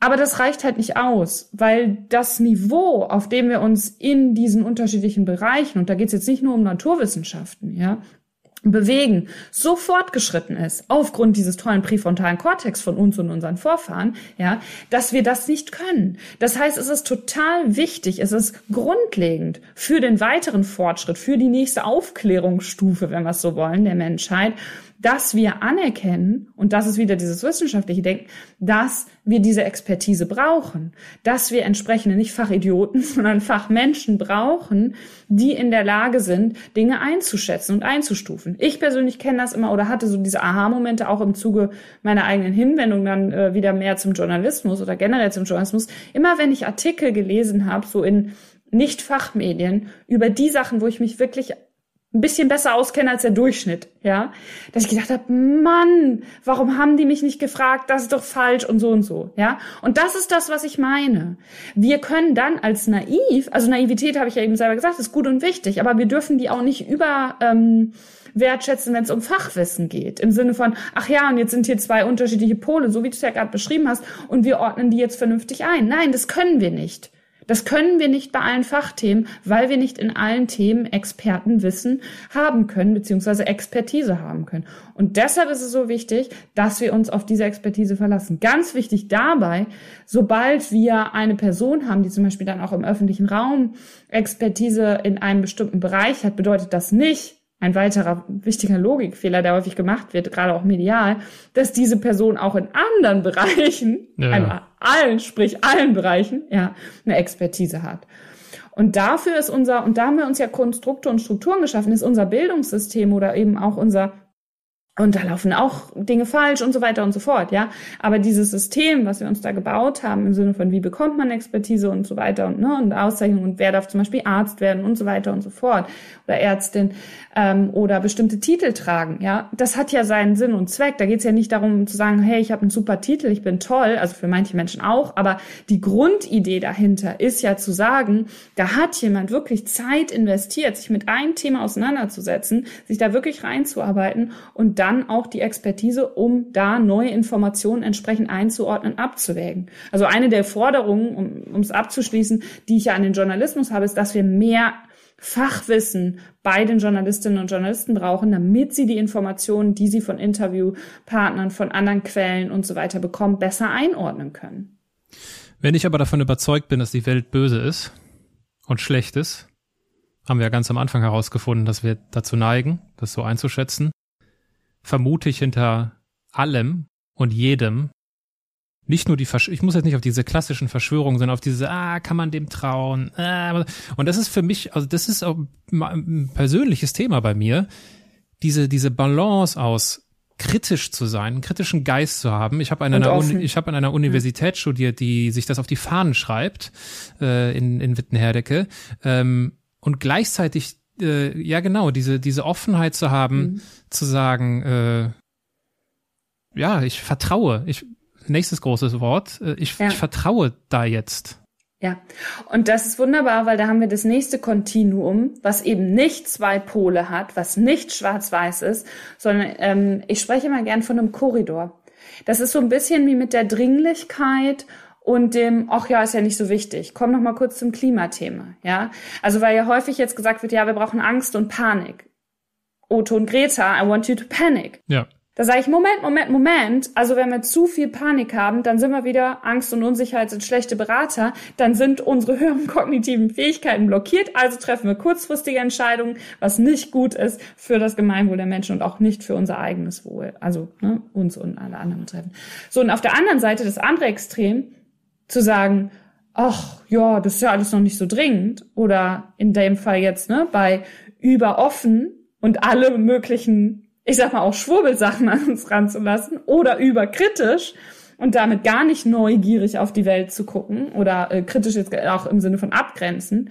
Genau da, bei beiden Sachen gilt es ja, einen Korridor zu finden, einen konstruktiven, um das Wort nochmal reinzubringen, ja, Korridor zu finden, der äh, das berücksichtigt. Und das ist ein weiteres ich sag mal, Argument. Ich bin super dankbar, dass du diesen, ähm, dieses Kontinuum und diesen Korridor auch nochmal ansprichst. Ein weiteres Argument dafür zu sagen, ähm, die Welt ist eben nicht schwarz-weiß und es ist umso wichtiger, dass wir gemeinsam drüber reden und dass wir eben nicht sagen, die versus die anderen und diese, diese vermeintliche Gegenüberstellung mit beide Seiten beleuchten, sondern zu sagen, Moment mal, worum geht's eigentlich wirklich? Was ist die Fragestellung?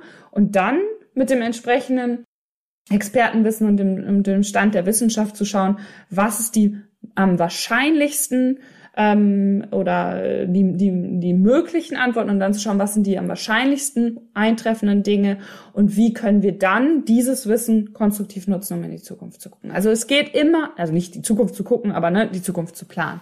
Es geht immer darum, da auch einen Balanceakt zu finden.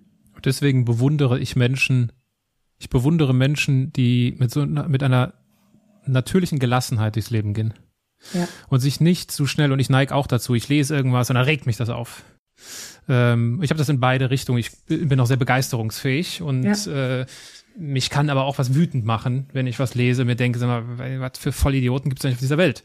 Und äh, ich bewundere, kann man auch noch das Konstruktive davor setzen, so eine konstruktive Gelassenheit, was nicht heißt, so diesem ist alles egal, aber so mhm. dieses äh, damit ja zu akzeptieren, ja, es gibt halt die zwei Seiten und naja, also ich merke mehr als zwei. Es, ja, stimmt, aber um, um so, ja, ja. Du, du, hast recht, du hast recht. Ich, ich proklamiere Wir auch üben immer, das noch. Äh, ich proklamiere auch immer, das Leben ist äh, das Leben ist definitiv bunt und das bringt mich ja. zu einem zu einem zu einem Punkt. Du bist hier in einem Podcast, wo Menschen interviewt werden, die in keine Schublade passen.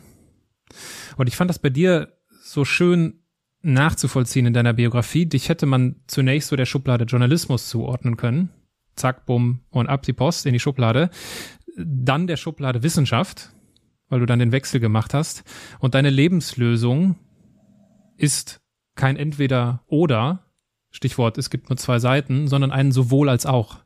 Und das ja. ist etwas, was und deswegen das ist einer der weiteren Gründe, warum ich diesen Podcast mache, weil natürlich viele Menschen äh, solche Biografien vorweisen und darüber berichten hier im Andersmacher Podcast.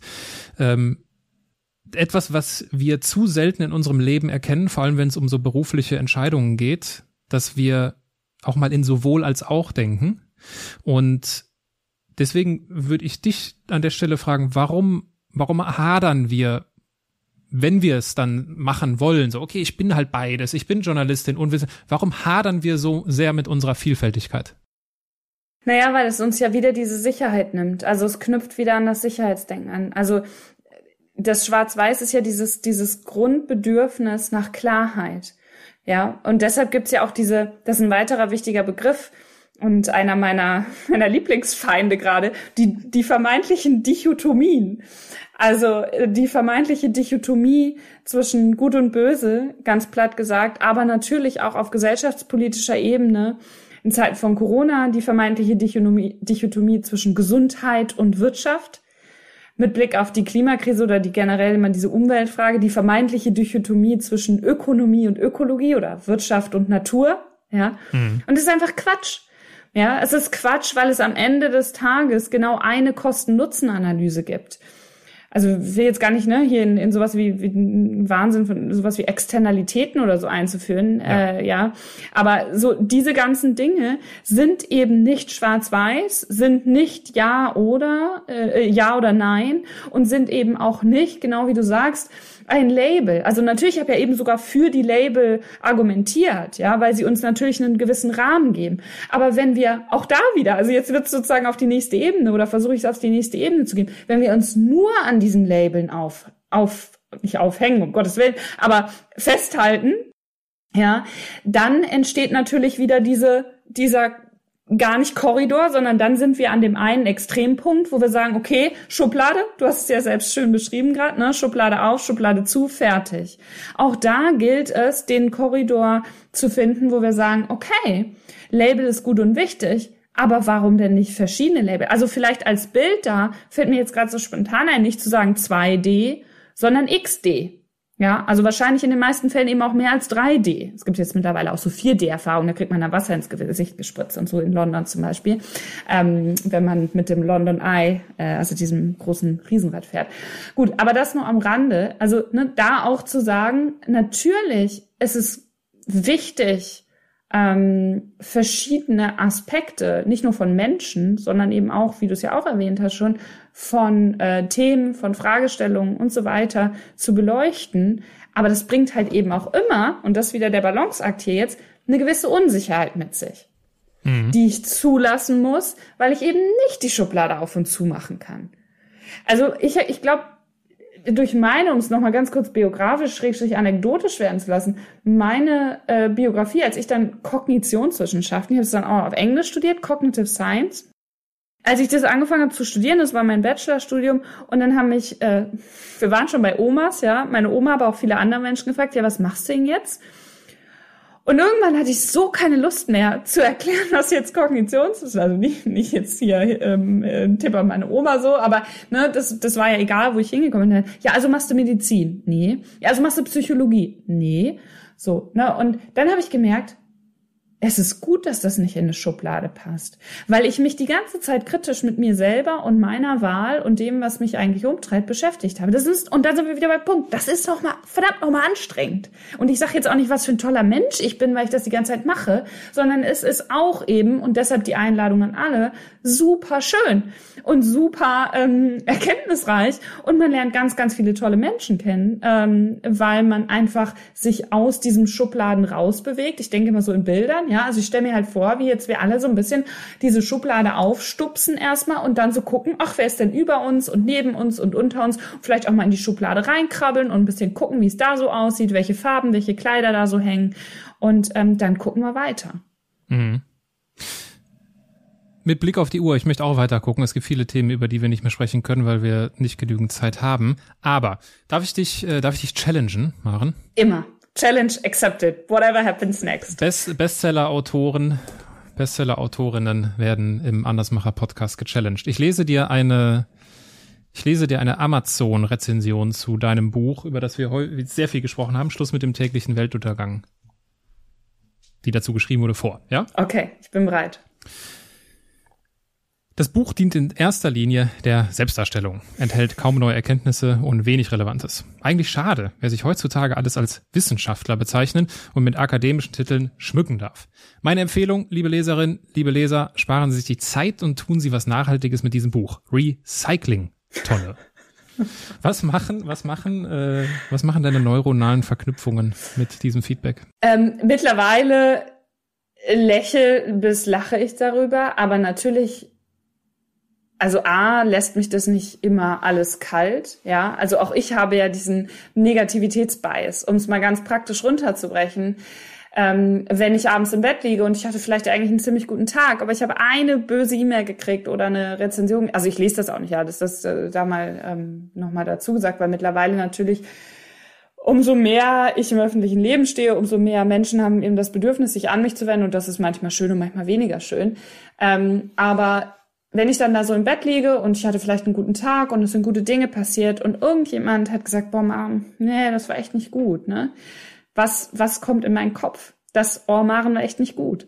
Und dann versuche ich halt, also A, natürlich davon zu lernen, Also wenn, wenn ich das Gefühl habe, das ist ein relevanter Punkt, weil ich äh, mich weiterentwickeln möchte und diesen Ego, diesen Ego-Drang abzulegen und zu sagen, hey, war das vielleicht wirklich nicht so gut? Habe ich mich ähm, vielleicht auch nicht nicht fair, nicht gut, nicht nett oder nicht nicht ähm, ja, erkenntnisgewinnbringend äh, verhalten?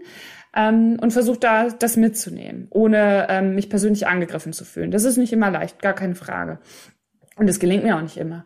Ähm, und auf der anderen Seite wenn es dann sowas ist, wo ich denke, das ist einfach nicht, nicht, nicht, nicht richtig. Also, ne, also der Vorwurf zum Beispiel, äh, ich dürfte mich nicht Wissenschaftlerin nennen oder sowas in die Richtung, ähm, oder ich würde da eine Selbstdarstellung betreiben. Ähm, das ist einfach faktisch aus meiner Sicht und ich denke auch insgesamt faktisch falsch. Und das darf ich dann natürlich nicht an mich ranlassen und versuche dann die Metaebene einzunehmen und zu sagen, okay, konzentriere dich eben nicht auf das jetzt kommen wir das letzte Mal zum Busunglück oder den, ne, die, die eine negative Stimme, ähm, sondern konzentriere dich auf das, was dich weiterbringt. Und nochmal, es hat nichts damit zu tun, dass ich diese Person jetzt nicht ernst nehmen möchte oder das Busunglück nicht ernst nehmen möchte, aber Stichwort Kosten-Nutzen-Analyse, ich versuche halt mit den Ressourcen, die ich habe, was zu verändern zum Positiven. Das mag nicht immer funktionieren, das mag nicht immer richtig sein, ähm, das mag nicht immer aufgehen, aber ich versuch's. Und da ist eben auch ganz, ganz wichtig dabei, mich selber immer zu reflektieren und natürlich auch meine eigenen Schwächen und, und ähm, ja, Bedürfnisse kritisch zu hinterfragen. Ja, und also sieh mir nach, dass ich dir. Äh, ich mag diese Herausforderung, ich finde es ähm, super. Also, äh, ne? weil, also es war schwer, es war schwer, so ein, es war schwer, eine solche Rezension zu finden. Die, du, die, das, also die Rezensionen sind sehr positiv und äh, ich habe dann auch den, den Anlass genutzt und äh, auch eine Rezension geschrieben. Und äh, ich glaube, ich habe irgendwie so was geschrieben wie, äh, und, und das meine ich, und deswegen sage ich das nochmal in aller Ausdrücklichkeit, äh, weil ich es am Anfang auch schon gesagt habe, äh, das Buch macht mich zu einem besseren Menschen. So, wovon spreche ich? Schluss mit dem täglichen Weltuntergang. Das ist eigentlich ja dein letztes, also dein vorletztes Buch gewesen, weil das letzte Buch heißt Raus aus der ewigen Dauerkrise, über das wir jetzt quasi gar nicht gesprochen haben. Und du und das finde ich schade, aber so ist es nun mal im Leben. Man kann nicht immer alles haben. Äh, und du fängst das Buch nämlich mit dieser wunderschönen Frage an, die du dir selbst stellst. Glaubst du, das Leben verstanden zu haben? Ich übernehme die Frage mittlerweile in Podcast-Interviews oh, frage, das freut mich sehr. Und frage sehr dreist meine Gäste, äh, ob sie glauben, das Leben verstanden zu haben und freue mich in Zukunft auf die mit Sicherheit sehr spannenden Antworten, die da kommen. Ähm, weil das ist eine große, das ist eine schwere und das ist eine gute Frage. Du findest in diesem Buch Raus aus der ewigen Dauerkrise, auch Bestseller, Spiegel-Bestseller, ähm, eine Antwort, deine Antwort. Und ich will und ich entscheide mich jetzt dafür, darauf gar nicht mehr einzugehen, sondern überlasse das der Neugier, da waren wir ja eben schon mal stehen geblieben, der Neugier unserer Hörerinnen und Hörer, äh, sich mit Maren Urner einmal auseinanderzusetzen und herauszufinden, ähm, worüber sie denn so schreibt. Gleichwohl kommst du an den Halbsätzen nicht vorbei, Maren. Ich ahnte Halbsätze, ich, ich, ich lese sie, ist aber auch ganz einfach, ich lese sie kurz vor, du beendest sie kurz und spontan. Okay. Was ich an mir mag, ist, dass ich über mich selbst lachen kann. Karriere heißt für mich, Oh, ich mag das Wort gar nicht. ähm, weiß ich wirklich nicht. Karriere heißt für mich, äh, keine Karriere machen zu wollen, vielleicht. Ich weiß nicht. ich bin eine Andersmacherin, weil? Ich nicht vielen Dingen hinterher eifere, denen gefühlt aus meiner Wahrnehmung viele Menschen hinterher eifern. Meine größte Angst ist? Dass wir als Menschheit den Karren zwecks Klimakrise nicht rumgerissen kriegen. Was Kinder für ein gelungenes Leben lernen sollten, ist, dass wir soziale Wesen sind und es sich gut anfühlt, gemeinsam mit anderen Menschen Dinge zu tun. Wenn ich jemandem den Andersmacher Award verleihen müsste, dann? Das ist so ein bisschen wie mit dieser Vorbildsache. Kann ich mehrere verteilen? Klar. Also ich mache mal zumindest drei, aber das ist jetzt überhaupt keine ausschließliche Liste, ja, sondern das sind einfach nur drei, die mich vielleicht in letzter Zeit ähm, auch sehr beschäftigt haben. Erste Person ist äh, Maya Göppel, mit der ich im engen Austausch stehe und ähm, die das Leben auch auf ähnliche Weise herausfordernd findet und herausfordert wie ich, habe ich häufig denn das Gefühl. Ähm, die zweite Person ist äh, tatsächlich jetzt ganz blöd vielleicht, aber mein Physiklehrer, der dafür gesorgt hat, dass ich Physik im Abi gemacht habe. Und ähm, die dritte Person, und jetzt wird es ein bisschen persönlich, äh, ist mein Papa. Weil der tatsächlich mit einer Neugier und einer nach wie vor im Alter von 70 Jahren kindlichen Neugier auf die Welt guckt, die ich sehr beispielhaft finde. Ich finde es schön, deinen Vater dazu nennen. Und äh, ich fand es sehr schön, mich mit dir zu unterhalten. Ähm, ein kurzer Rückgriff auf deine Skepsis, warum Objektivität eine Fata Morgana ist, ist richtig. Das war der Titel des, äh, des Beitrages. Habe ich, hab ich, zwischendurch, hab ich zwischendurch geschaut. Maren, es war mir ein Fest. Äh, ich schicke liebe Grüße nach Münster und werde, wenn ich das nächste Mal einen Tee trinke, an unser Gespräch denken. Und auch wenn es etwas länger geworden ist als sonst, es hat sich gelohnt. Ganz herzlichen Dank. Vielen Dank.